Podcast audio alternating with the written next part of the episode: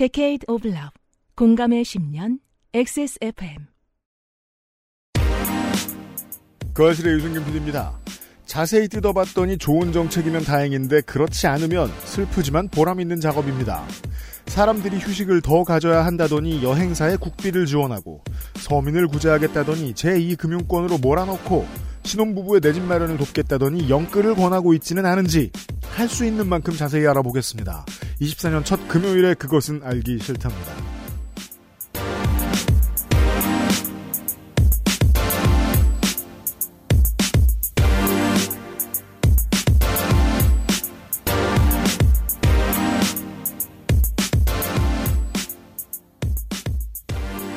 올해부터 달라지는 것들 주간으로 꾸며드리는 그것은 알기 싫다 535회 금요일 순서입니다. 저는 윤세민 에디터와 함께 있습니다. 안녕하십니까 윤세민입니다. 덕질인과도 함께 있습니다. 네, 안녕하십니까. 홍성갑입니다. 이게 누구의 발언일까요? 2015년에 김건희 씨 회사에서 마크로스코전을 개최를 했습니다. 제가 6년 전에 자기가 개최한 전시회에 왔던 사람을 제가 그때 국회의원도 아니었는데 기억을 하고 있는 것을 봐서 업무에는 굉장히 진심인 분이구나. 좋은 인상을 가지고 있습니다. 다른 건 몰라도 업무는 정말 열심히 하는 분이구나. 그런 인상을 받았습니다. 전직 국회의원이네요. 건진이나 천공이 한 말이 아니고 21년 12월 9일 국민의힘 선대위 금태섭 전략기획실장이 한 말입니다. 팸코적 사고가 지배하던 당시 국민의힘 선대위에서 저런 말을 하던 사람도 퀴어 퍼레이드 한 번만 나가면 모든 게 용서되고 합리적 정치인으로 보이는 분이 어딘가에는 계신다는 거잖아요, 지금? 전장연 사태는 올 초에 전장연의 불법 시위에 무릎 꿇고 언플하던 사람들이 책임지면 되는데 그럴 리 없죠 후안무치하니까. 이준석 국민의힘 전 대표의 22년 12월 social 글입니다. 전장연의 시위에 대해서 문명사회에서 받아들이기 어려운 방식이라고 정의하신 이준석 전 대표는 대체 영국이나 프랑스의 문명을 경험하면 얼마나 겁에 질릴지 궁금합니다. 물론 제가 가장 궁금한 건 세상 거의 대다수의 사회적 약자를 조롱하는 방식으로 극우 성향 젊은이들의 아이콘이 된 정치인이 누군가의 눈에는 합리적 중도로 보인다는 겁니다. 20년 지선 직후에 이런 말씀을 드린 적이 있습니다. 이제 민주당을 뺀 모든 정치 세력은 협공을 시작할 거라고요. 그게 원래 보수당, 아스팔트 극우 인사, 극우 유튜버, NL 지식인들, 보수 언론인들, 진보 언론인들, 그리고 진보 정당에서 핫샷 대비한 국회의원들까지 모두 포함해서 이렇게까지 진심으로 이렇게까지 무식하게 단합된 그림을 보여줄 줄은 전혀 예상하지 못했습니다. 금태섭도 좋아 보이고 이준석도 좋아 보이고 민주당만 빼고는 다 좋아 보이는구나. 나도 이 다음에 큰 죄를 지어서 사회에 불필요한 인간이 되면 민주당 비난하면 되겠다. 갑자기 누군가가 합리적 중도 보수라고 불러주겠구나. 감사합니다, 임미리 박사님. 4년 전에 이렇게 활용도가 다양한 화두를 던져주셔서 말이지요.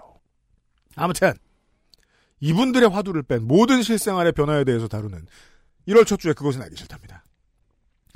그것은 알기 싫다는 독일산 맥주용으로 만든 데일리라이트 맥주용호 비오틴 제주과일의 가장 달콤한 순간 프로넥 고전의 재발견 평산네이 저진 경옥 리뷰를 확인하면 꾸룩꾸룩 온유 마카롱에서 도와주고 있습니다. XSFM입니다. 원적에선 복합 건조로 만들어낸 과일 그 이상의 맛. 오감만족 과일 스낵 푸르넥.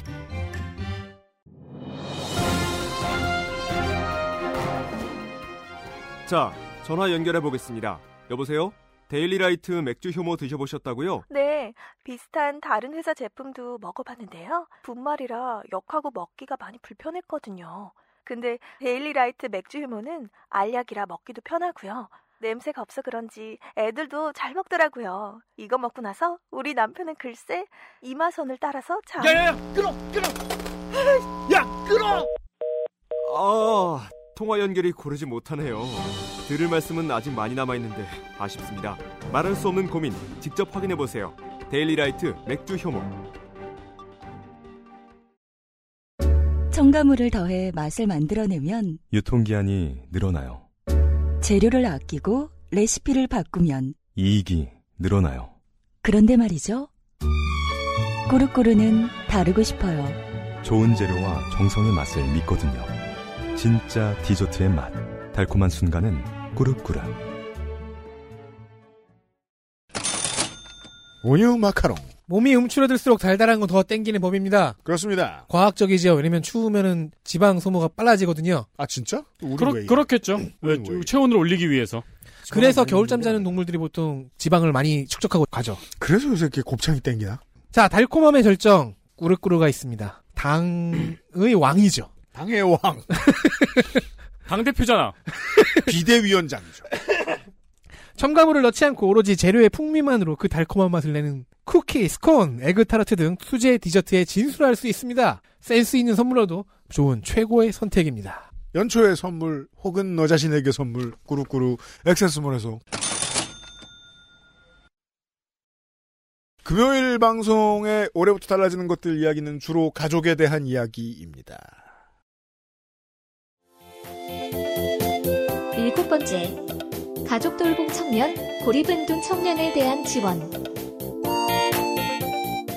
보건복지부에서 가장 큰 보도자료를 낸 것이 고립 은둔 청년과 가족 돌봄 청년을 발굴하겠다는 겁니다.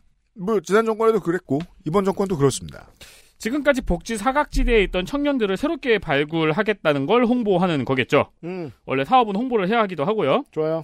특히 가족 돌봄 청년은 우리 방송의 북유럽 연구소에서도 이야기를 한 적이 있기 때문에 후속으로 전해드립니다. 봅시다. 일단 복지부에서는 이미 작년에 실태 조사를 했고요. 음 국내 가족 돌봄 청년이 10만 명이 있다고 하네요. 10만이라. 그리고 8월부터 돌봄 가사, 식사, 영양관리, 돌봄 교육 등의 서비스를 제공하고 있었다고 합니다. 그러니까 뭐 만약에 그 10만 명의 가족 돌봄 청년이 있어요. 그러면 이 10만 명이 돌보는 가족이 1인당 한 명만일 리가 없습니다. 그렇죠.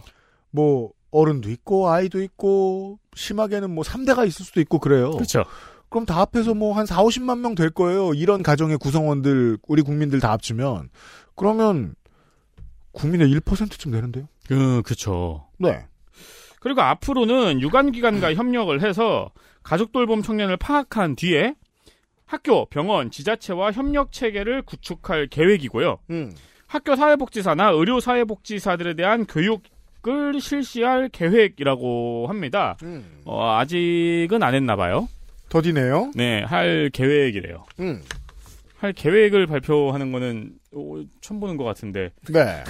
그치, 그거는 올해부터 이렇게 달라집니다가 아니잖아요. 어, 그렇죠. 그러네. 그리고 지원 내용도 음, 이게 다야 싶은 느낌이 듭니다. 음. 눈에 보이는 거는 자기 돌봄비를 연 200만 원 주겠다는 거예요. 음. 한달 20만 원도 안 되는 돈을 주겠다는 거죠. 이거 아름다운 재단만도 못하네요. 네, 여기에 또 괄호치고 일정 소득 이하인 자까지 넣어놨어요. 일정 소득 이상인 자를 몇이나 찾아가지고 이런 소리를 하는 건지도 모르겠고 그게 그 이번 정권 들어와서 확실하게 드러내는 것들 중에 하나가 그 복지의 내용이 무엇이든 선별이라는 걸 어마어마하게 강조합니다. 선별이란 단어를 안 써요, 근데. 그래서 일품을 더 드리죠. 네. 네. 선별이란 단어를 안 쓰고 약자라는 단어를 써요.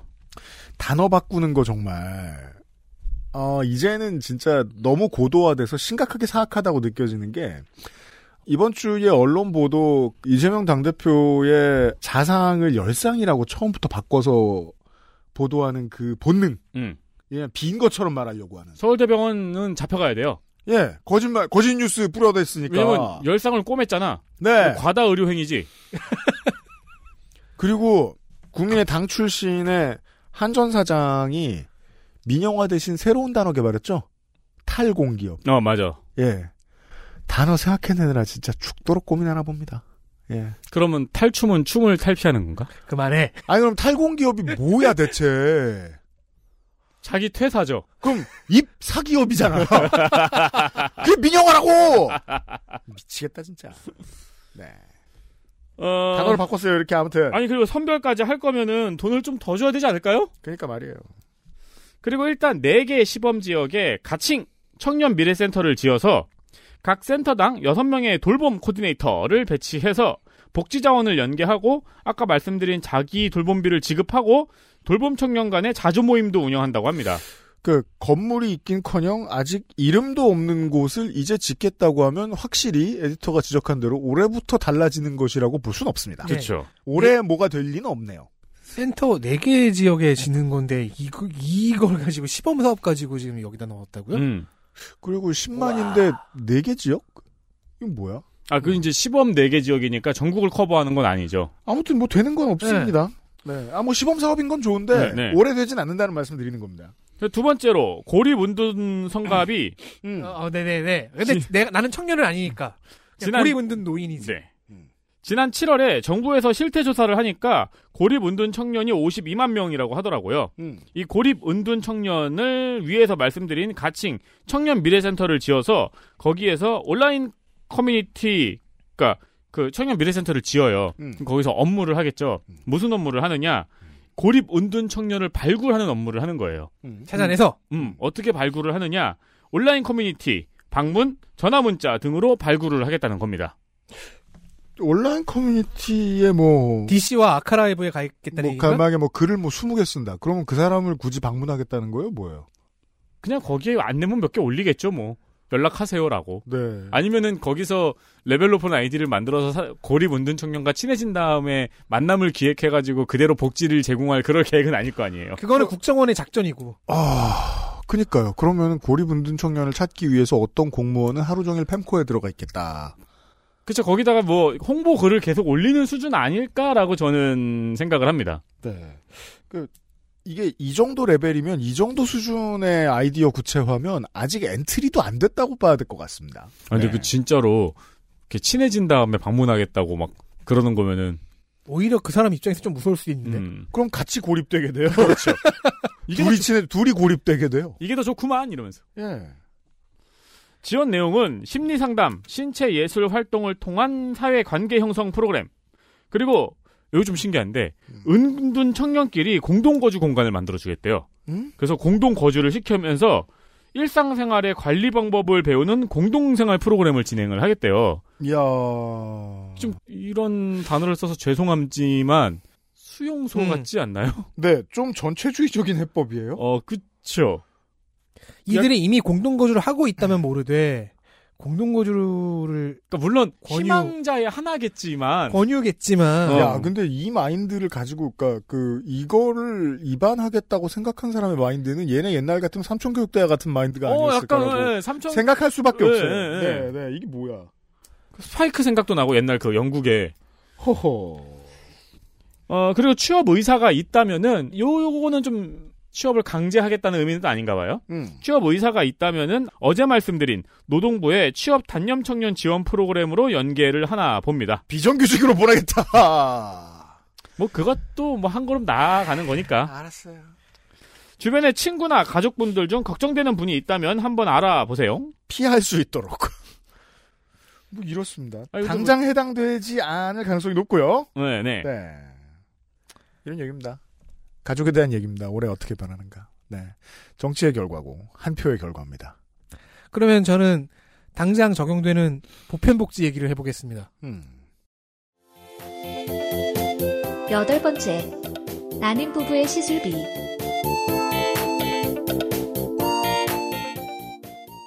난임 시술은 나 말고 그렇게 들렸어. 난임 난임. 난임 시술. 그게 문제야. 이거 되게 힘든 건데. 맞아요.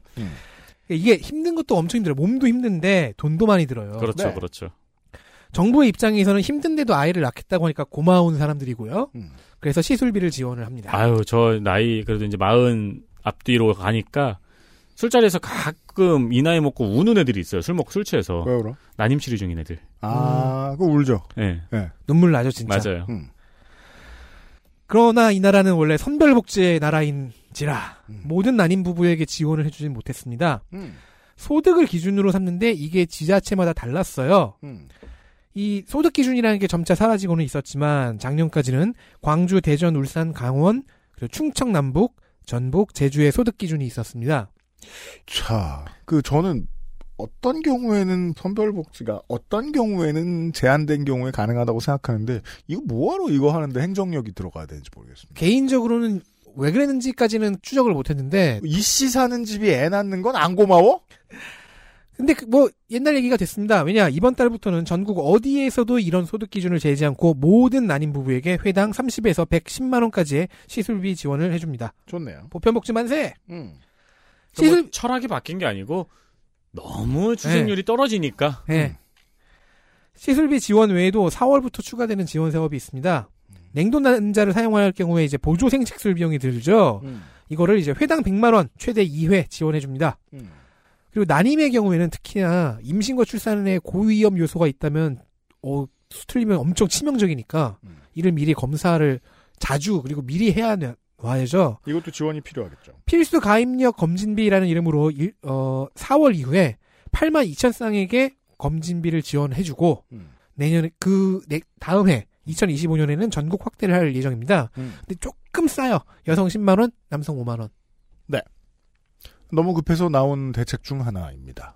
필요한 것들 중에 하나입니다. 그래도 이렇게 정상적으로 괜찮은 소식도 전해드려야 될 것 같아서. 다만 이제 재작년까지는 우린 그래왔잖아요. 이런 얘기를 해야겠는 게 이제는 한국에 사는 사람 입장에서 어떻게 해야 아이가 늘어날지 모르겠어요. 아예. 아예 모르겠어요. 전 세계가 실패했죠, 사실. 근데 이제 가장 빠르잖아요. 예, 이 예. 나라가 해법을 모르겠어요. 안다고 못 말하겠어요. 그러니까 해법은 제가 생각하는 해법은 부동산인데 음. 부동산 해법이 없잖아요. 저는 세 가지라고 생각해요. 막 부동산도 있고, 음. 그 노동소득 늘려야 되고, 음, 음, 음. 그리고 성차별 격차를 줄여야 되고, 이세 음. 가지가 같이 가야 되는 게 맞는데, 셋 중에 하나도 너무 어려워요. 음, 그러니까요. 셋 다 보수 정권이 아니어도 쉽지 않은데 보수 정권이면 원하지 않기도 하고요. 네. 일단 그렇습니다. 그 중에 하나 소개해드렸고요. 저출생 아홉 번째, 저출생 정책.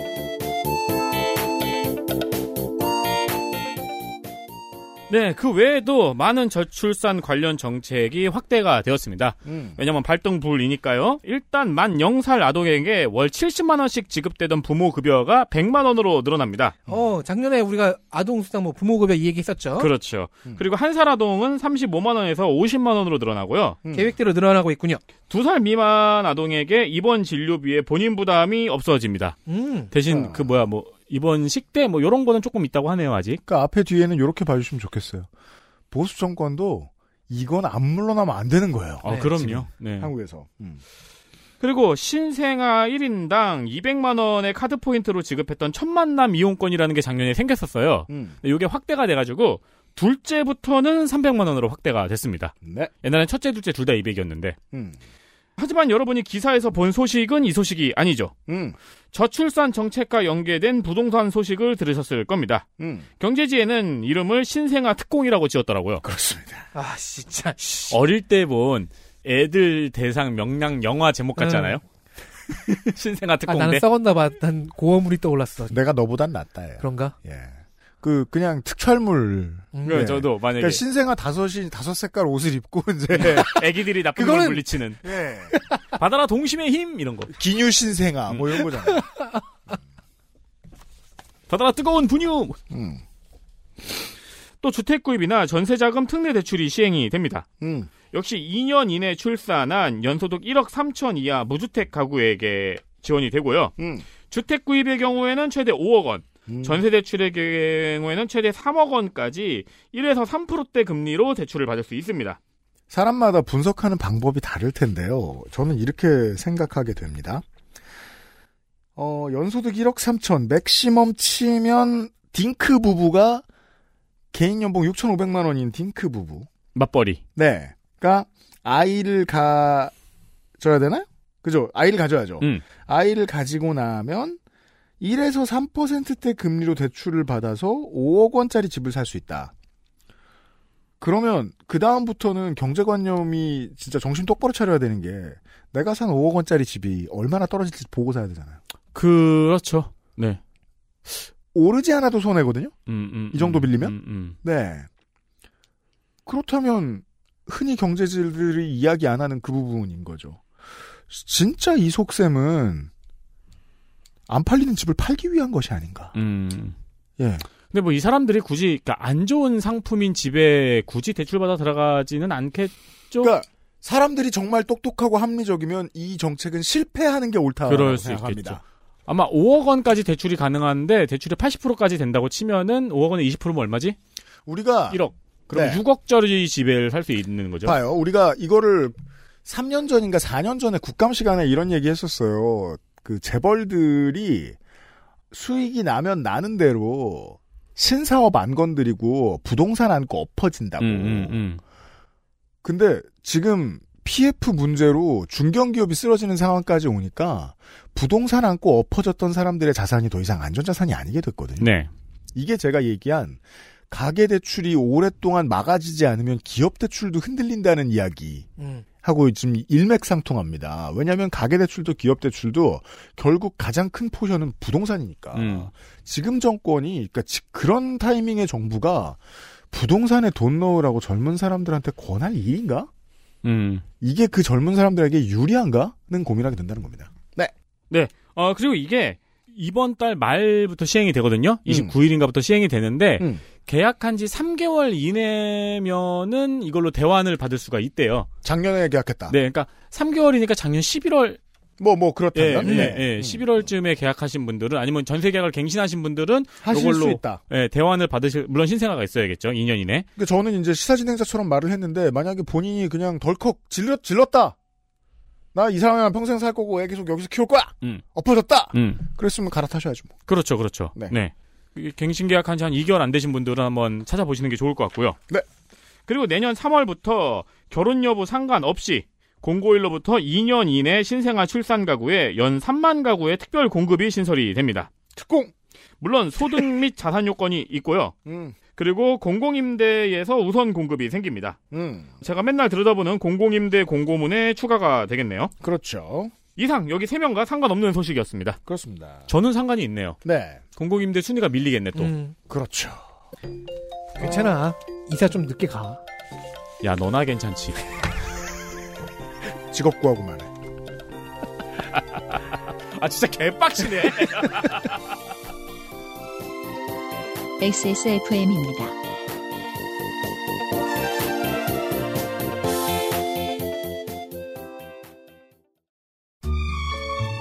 페스츄리처럼 바삭하게 푸딩처럼 부드럽게 뉴질랜드 유기농 버터와 천연 바닐라빈 더없이 맛있는 에그타르트 달콤한 순간은 꾸룩꾸룩 에그타르트.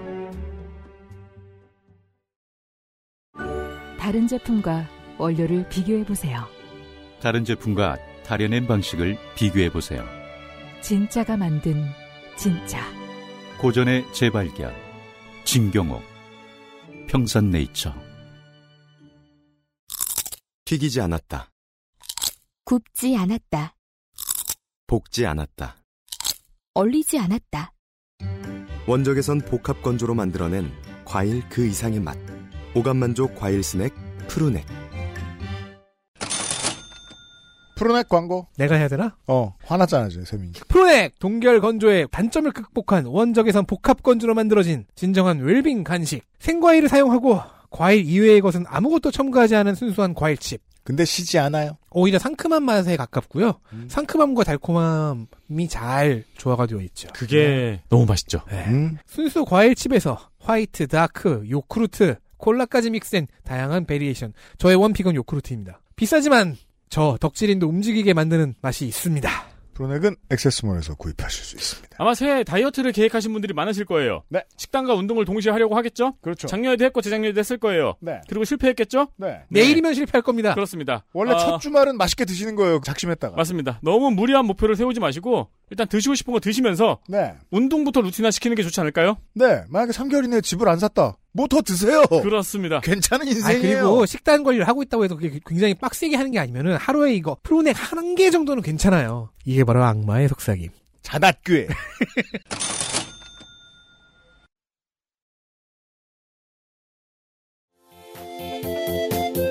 열 번째. 동물병원 진료시 사장고시와 진료비 개시.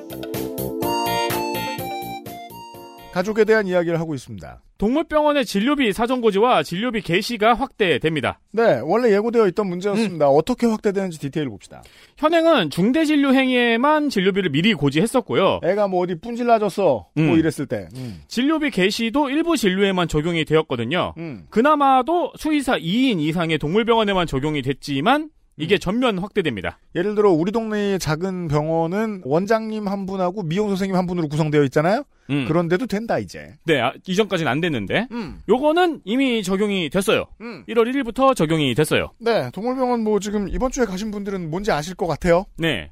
모든 동물병원에 진찰, 상담, 초진, 재진 상담, 입원, 백신 5종 접종, 음. X선 적혈구 등의 검사 등 총 11개 동물병원 주요 진료 항목에 대한 진료비 개시가 의무화되었고요. 자, 아 이거 말고 내가 자주 하는 그런 분은 정치 초보다.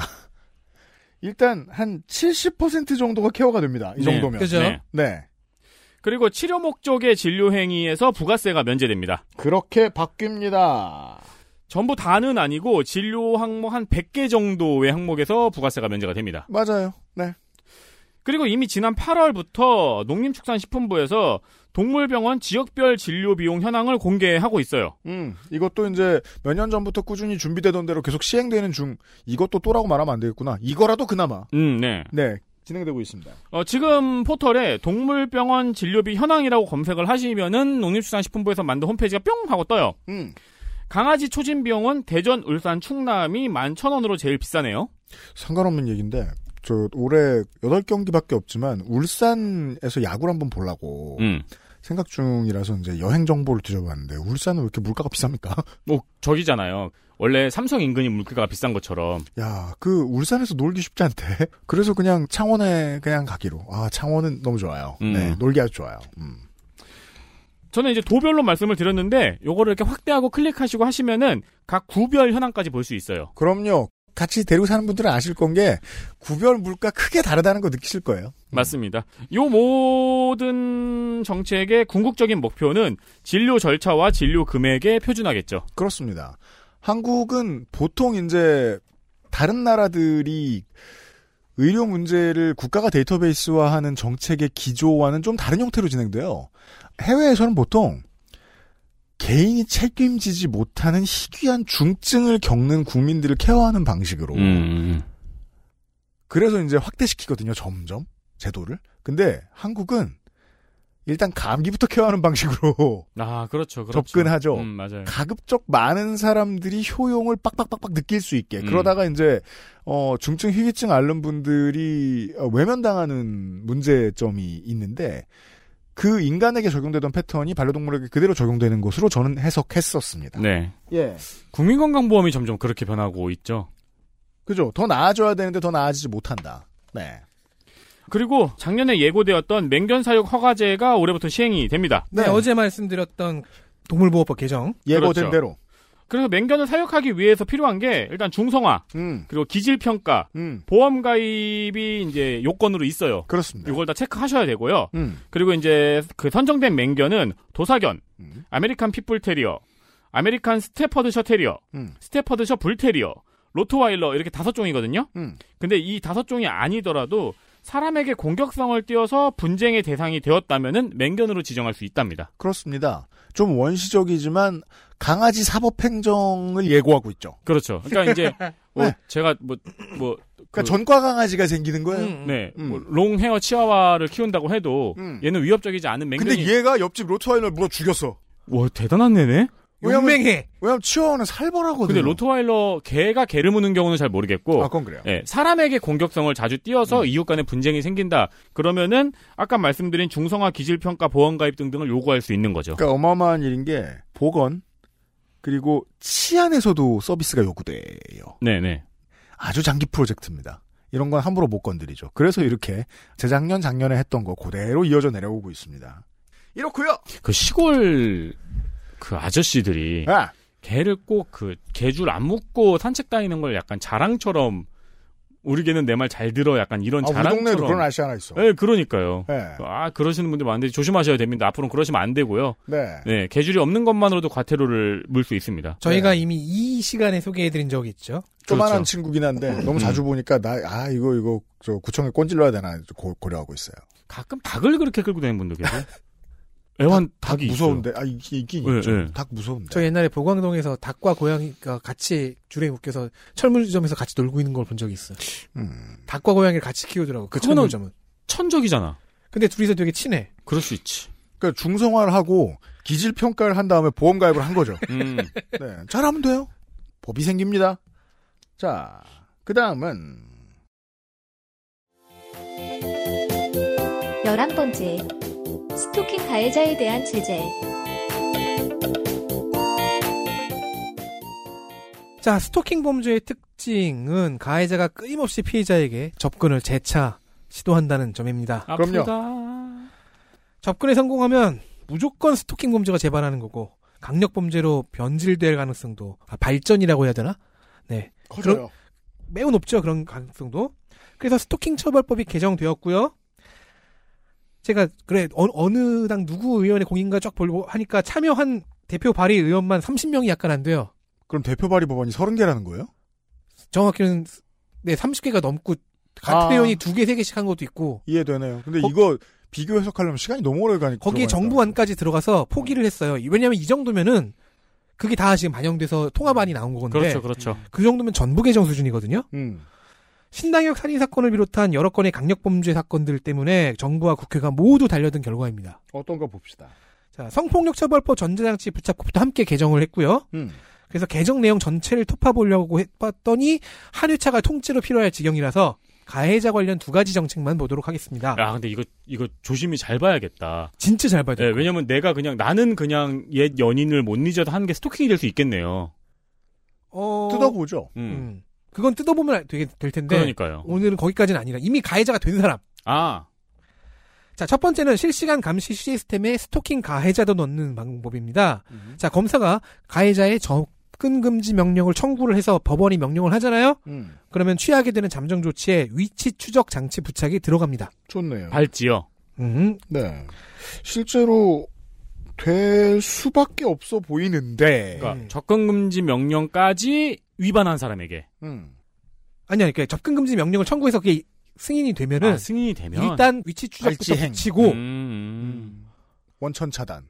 두 번째는 그럼 그 다음은 이거죠.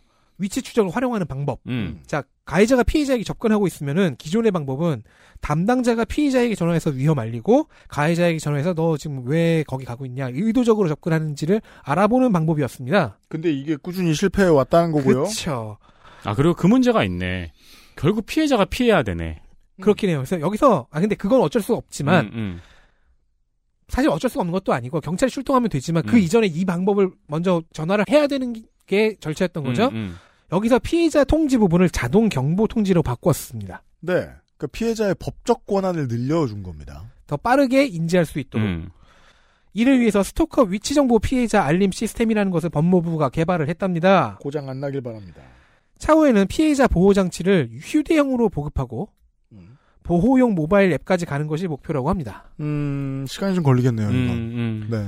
앞서 설명했듯 이외에도 이제 한 회차가 필요할 정도로 많은 내용이 개정돼서 1월 12일부터 시행이 됩니다. 1월 12일이면은 그 원광 디지털 대학교 접수 접, 접수 마감일입니다. 접수 마감입니다. 네, 여러분. 입학하세요. 입학하세요.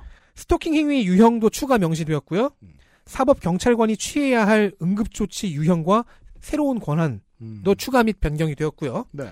긴급 응급 조치, 잠정 조치가 취소되거나 변경될 때 있잖아요. 음. 네. 그때마다 피해자와 가해자에게 통지를 해주고 피해자의 신원과 사생활 누설 관련 조항도 있고요. 피해자 변호사 선임 과정 얘기도 있고 뭐 반의사 불벌죄 삭제도 있고 등등 대대적인 패치가 이루어졌습니다. 네. 아주 큰 개선이 이루어졌습니다. 음. 대표 발의만 30명이면은 거기 이제 같이 이름 올려주는 여기까지 합하면 거의 국회 전체예요. 음, 그렇겠죠. 네. 피해자 보호 장치를 휴대용으로 지급한다는 거잖아요. 네. 음. 뭐 청룡 언얼도 80. 자식아 AK AK47 그거는 정말 휴대용이다. 근데 그런 게 아니니까 실제로는 어, 모바일 앱이 해줄 역할을 해주는 조금 원시적인 기계의 어떤 것을 주겠다는 거고. 아니면 이제 그런 거 있잖아요. 이렇게 pepper spray. pepper spray나 아니면 이렇게 뭐 빡 하고 빼면은 아주 큰 경보음이 울려 퍼지는 어. 거 같은 거. 어, 네. 아직까지는 불안하지만 네. 정말 많은 게 바뀌어 있고 바뀔 예정이고. 네. 저는 한 가지만 걱정됩니다. 경찰 좀 추가 채용해야 되겠네요. 어, 그렇죠. XSFM입니다.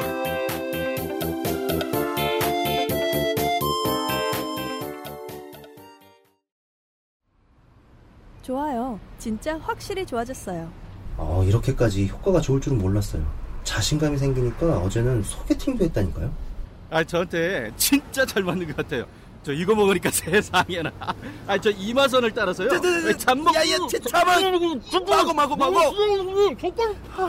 누구 망하는 걸 보고 싶나? 말할 수 없는 고민? 직접 확인해 보세요. 데일리 라이트 맥주 효모.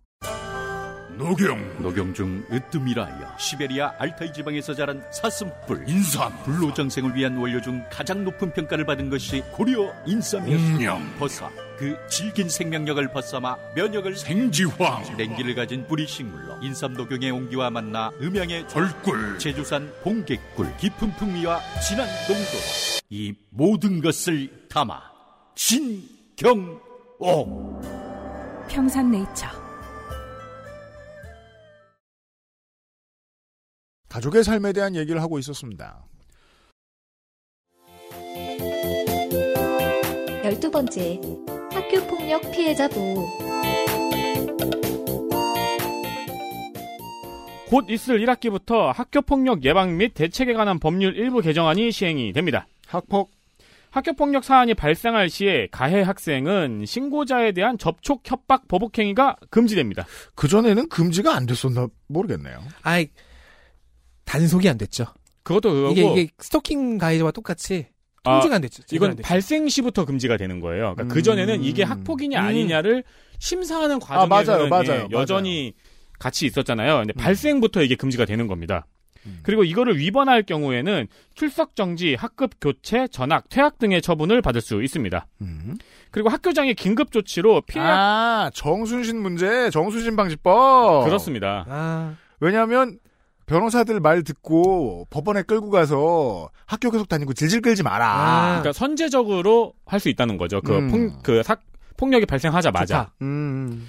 또한 학교장이 긴급 조치로 피해 학생과 가해 학생의 학급을 교체할 수 있고요. 음. 이거를 피해 학생 측에서 요청할 수 있습니다. 네. 아, 피해 학생이 요청했다는 그 기록이 어떻게 보면 교장의 인사 기록으로 남을 수도 있는 거고, 음. 예, 교장이 혼자서 결정하는 데에 견제 장치가 될 수 있군요. 네.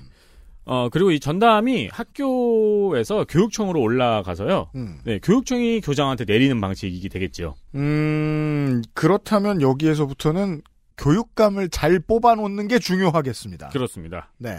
그리고 가해 학생이 행정심판이나 소송을 제기할 경우에 음. 피해 학생이 이에 대한 안내를 받을 수 있게 됐고요. 음. 원하면은 재판에서 의견을 진술할 수도 있습니다. 네. 그리고 피해 학생은 전담 인력을 통해서 법률, 상담, 심리 지원 등을 받을 수 있습니다. 요건 좀 걱정돼요. 이런 게 전담 인력 그 인색하니까 우리나라가. 음, 그쵸. 음. 또 교원한테 미루진 않을지, 음. 학교 상담 교사한테 미루진 않을지. 아, 네. 그 교육청 인력이라고는 하는데 음.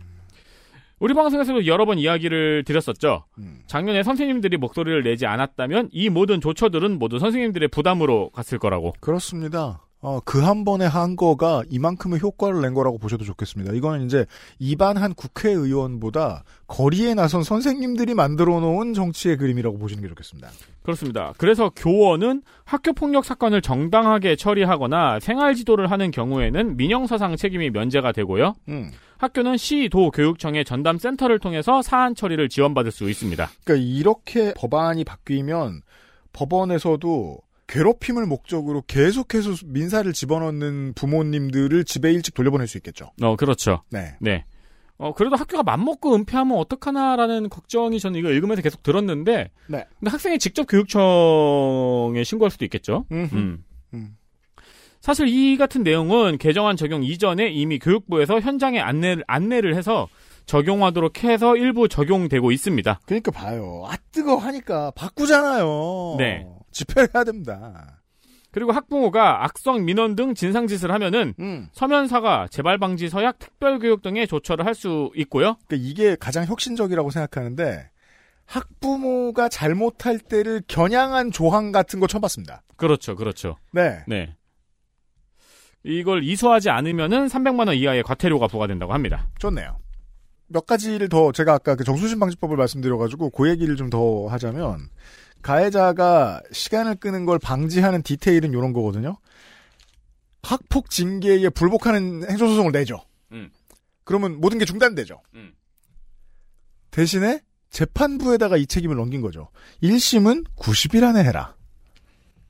음. 2, 3심은 60일 안에 해라. 아, 그러면 이렇게 또 법조 일어나러 가나요? 그러면 저 졸업 150일 이전에 저지른 학폭이 아닌 이상 판결을 받아요. 어, 그렇죠. 그런 문제입니다. 자, 선생님들이 바꿔놨다는 말씀을 다시 한번 드리고 싶습니다. 오늘 끝으로 아, 근데. 네. 결국 신기한 것 중에 하나 뭐예요? 물론 뭐, 그게 좀 나쁜 소리긴 하지만, 음. 웬간한 사람들의 신상이 다 공개가 됐잖아요. 공개가 되면 안 될 사람들의 신상들도 음. 카라큘라가 막 공개한 것도 있고 유튜버. 근데 서이초 사건의 학부모는 공개가 결국 안 됐어요. 그러니까 그게 제일 이상해. 앉아 있으면 되게 슬픈 문제인 게 제가 오히려 선생님이 지금 조사받고 계시고. 스포티파이 Amplified 팟캐스트에서 제가 가끔 하는 얘기인데 해외에서는 특히나 아시아 바깥에서는 어, 연예인이 마약 문제에 휘말리면 보통은 가엾어 해줘요. 음, 음. 이겨내길 빌고. 그렇죠. 근데 한국, 일본, 뭐 베트남, 태국, 인도네시아 이런 데서는 죽이라고 난리예요. 음. 화형하고 싶어요. 전체주의가 남아있을수록. 그런 것 같아요. 근데 그 대중의 분위기가 마약을 막아주느냐? 그렇지도 않거든요. 그 나라들 상황을 보면 우리나라 포함해서. 그렇죠. 예. 그냥 화형만 하고 싶은 거예요. 취미생활로. 그래서 저는 상스러운 언론의 마약 수사 보도를 연예인 마약 수사 보도를 보면서 저럴 용기에 만 분의 일만 갖다가 서희초 좀 파보지 제발. 그러니까 아니 그 공개됐던 유튜버가 공개하고 뭐 다른 사람들이 공개했던 그 공개했던 사람들이 잘됐 그것도 나쁜 짓이죠 사적 제재들을 행하고 했으니까 음. 좋은 일은 아니죠. 어, 좋은 일은 아니라고 생각하는데 조금 이상하게 복잡하고 묘한 감정으로 그 서희 초 학부모는 누군데라는 생각이 그렇죠. 왜 저기는 어떻게 해서 자경단의 사적 제재조차 피해가? 그러니까요. 그리고 이제 뭐 학령이 되어가지고 이제 학교에 아이를 보내고 걱정을 많이 하시는 부모님 여러분들은 학교에 전화를 해보시는 것도 좋지만 교육청에다가 온라인으로 물어보시고 뭐 교육감 Q&A 게시판이 운영되는 그런 곳에다가 직접 이용을 해보시는 게 좋겠어요. 왜냐하면 이번에 올해부터 좋은 팁이 될 것 같아요. 학폭 전담 조사관을 전직 경찰로 둡니다. 네. 그러면 우리 학교에는 어떤 사람이 오냐, 배치는 돼 있냐, 이런 거 확인해 보시는 것도 좋을 것 같습니다. 음. 예, 예, 예. 여러 가지 팁을 알려드리면서. 로보캅으로 보내달라. 네. 로보캅은 근데 저지 드레드로 보내달라. 전직자가 아니니까 현직이니까.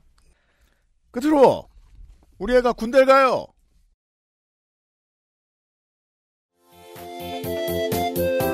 열세 번째 병역법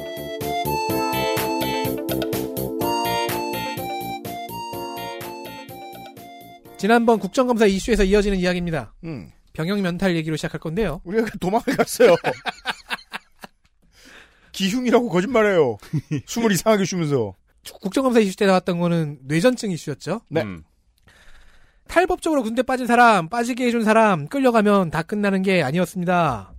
이렇게 빠질 수 있다고 글을 쓴 그 사람을 빼놨던 거예요. 홍보 그러니까요. 자기가 브로커라고 홍보한 사람. 어. 네. 그러니까 브로커면은 이제 홍보해서 음, 고객을 음, 물어온 음. 사람이 있고 실제로 빼주게 만든 사람이 있을 음, 거 아니에요. 음, 음. 이게 또 한쪽이 잡혀가지 않았던 거예요. 마약이랑 비슷하면서 다른 게 군대를 뺐죠?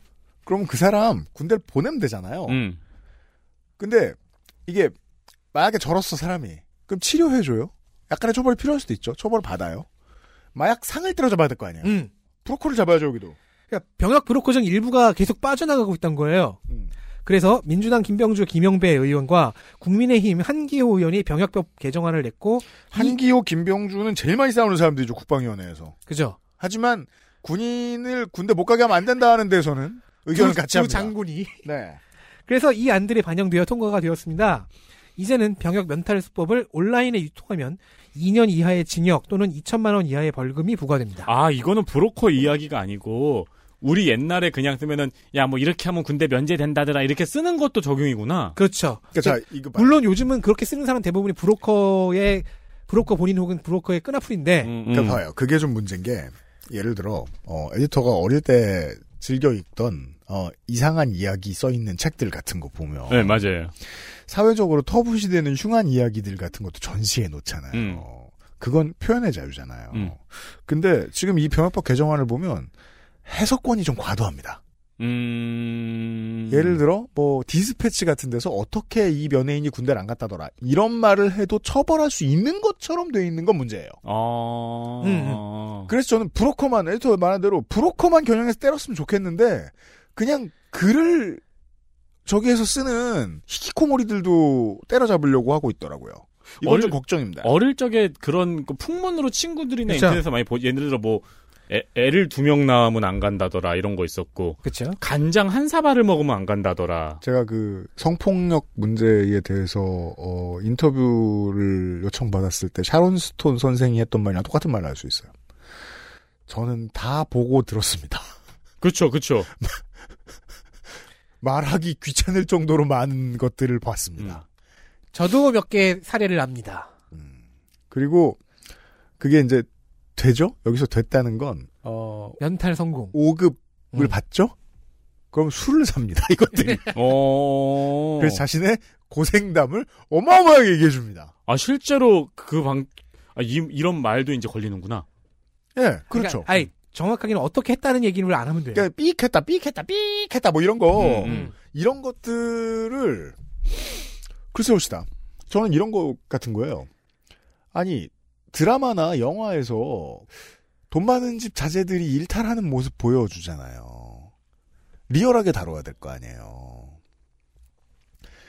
DP에서 잡으러 다니잖아요. 음. 드라마에서 보면. 네네. 그런 것도 자제하겠다는 거야? 살짝 법령이 좀 문장이 덜 다듬어졌다는 느낌이 들었어요. 그 걱정이 됐다. 그러니까 엄청 유통이- 크게 걱정되는 건 아니지만 유통이라는 행위를 조금 더 설마 그렇게까지 하겠느냐 싶긴 음. 명확하게 하지만 지- 지적을 해야 되긴 하죠. 네. 딱 그러면 더 중요한 건 강조를 더 똑바로 하고 싶었으면 그로 인해서 대가를 챙긴 사람을 처벌하는 조항이 있었어야 되는데 좀 못 찾았거든요. 그렇죠. 그 점이 아쉬웠어요. 참고로 제주에서 그런 병역을 빼낸 노하우를 이렇게 나눴던 친구들은 한 명도 빠짐없이 다 갔어요. 저는 베이비붐 세대라 이 새끼들이 주로 성공하더라고. 어, 그땐 네. 좀 완화됐었죠. 음. 제가 근데 이런 내용들 막 조사하다가 음. 병역법 개정 내용도 좀 버- 범위가 아까도 좀 이상하다 그랬는데 바- 광범위했어요. 그래서 음. 어 이렇게 바뀌었구나 하다가 이상한 부분 하나를 발견했습니다. 네. 2021년 11월 25일 헌법재판소는 병역법의 일부분을 위헌 판결했습니다. 그래요. 사회복무요원이 정치 행위를 하면 징계를 받아서 복무 연장이 돼요. 음. 첫 번째 걸렸을 때부터 그렇지는 않지만 어쨌든 음. 근데 이 조항의 일부가 문제가 있다는 거였어요. 개정 전 33조 제2항 중 2호는 음. 정당이나 그 밖의 정치단체에 가입하는 등 정치적 목적을 지닌 행위를 한 경우라고 되어 있는데요. 네. 그 밖의 정치단체와 정치적 목적을 지닌 행위가 명확하지 않고 음. 그래서 이를 근거로 징계하면 과잉이라는 판결이었습니다. 음. 어디 봅시다. 정치적 목적을 지닌 행위가 명확하지 않고 이를 근거로 징계하면 과잉이다. 그러니까 그 밖의 정치단체 라는 게 무, 무엇을 의미하느냐. 그렇죠. 그 정치적 목적을 지닌 행위라는 게 무엇을 의미하느냐. 이게 근무 시간 내에면은 뭐 위헌이 아니다. 근데 근무 시간 외의 행동 중에서 그 밖의 정치단체와 그 정치적 목적을 지닌 행위를 명확하게 판별할 수가 없지 않느냐. 정치단체란 말 굉장히 모호하네요. 그죠? 그러게요. 그래서 민주당 거기에 윤건 정확히 소속되는 건 제가 하나밖에 모르겠어요. 어. 정치하는 엄마들. 거기에 사회복무요원이 거기서 군대 가긴 좀 어렵거든? 자, 자총. 그래서 민주당 윤건영 의원과 국민의힘 네. 유경준 의원이 각각 개정안을 냈고요. 음. 이 개정안들에 의해서 일단 그 밖의 정치단체가 삭제됐어요. 음. 정당만 이제 해당되죠. 음. 그리고 정치적 목적을 지닌 행위라는 것을 명확히 규정을 했어요. 음. 이렇게 해서 근무 시간 내에 정치적 행위는 명확하게 징계감이고요. 음. 하지만 근무 시간 외의 행위는 문제가 되지 않도록 바뀌었습니다. 음. 명확히 규정한 그 부분을 봤더니 이렇게 돼, 그 법령에 이렇게 돼 있더라고요. 음. 1. 투표를 하거나 하지 않도록 권유 운동을 하는 것. 근무 시간 내죠, 다- 계속. 네. 2. 서명 운동을 기도, 주재하거나 권유하는 것. 3. 문서나 도서를 공공시설 등에 게시하거나 게시하게 하는 것. 대자보 얘기죠. 문서나 도서. 음. 4. 기부금을 모집 또는 모집하게 하거나 공공자금을 이용 또는 이용하게 하는 것.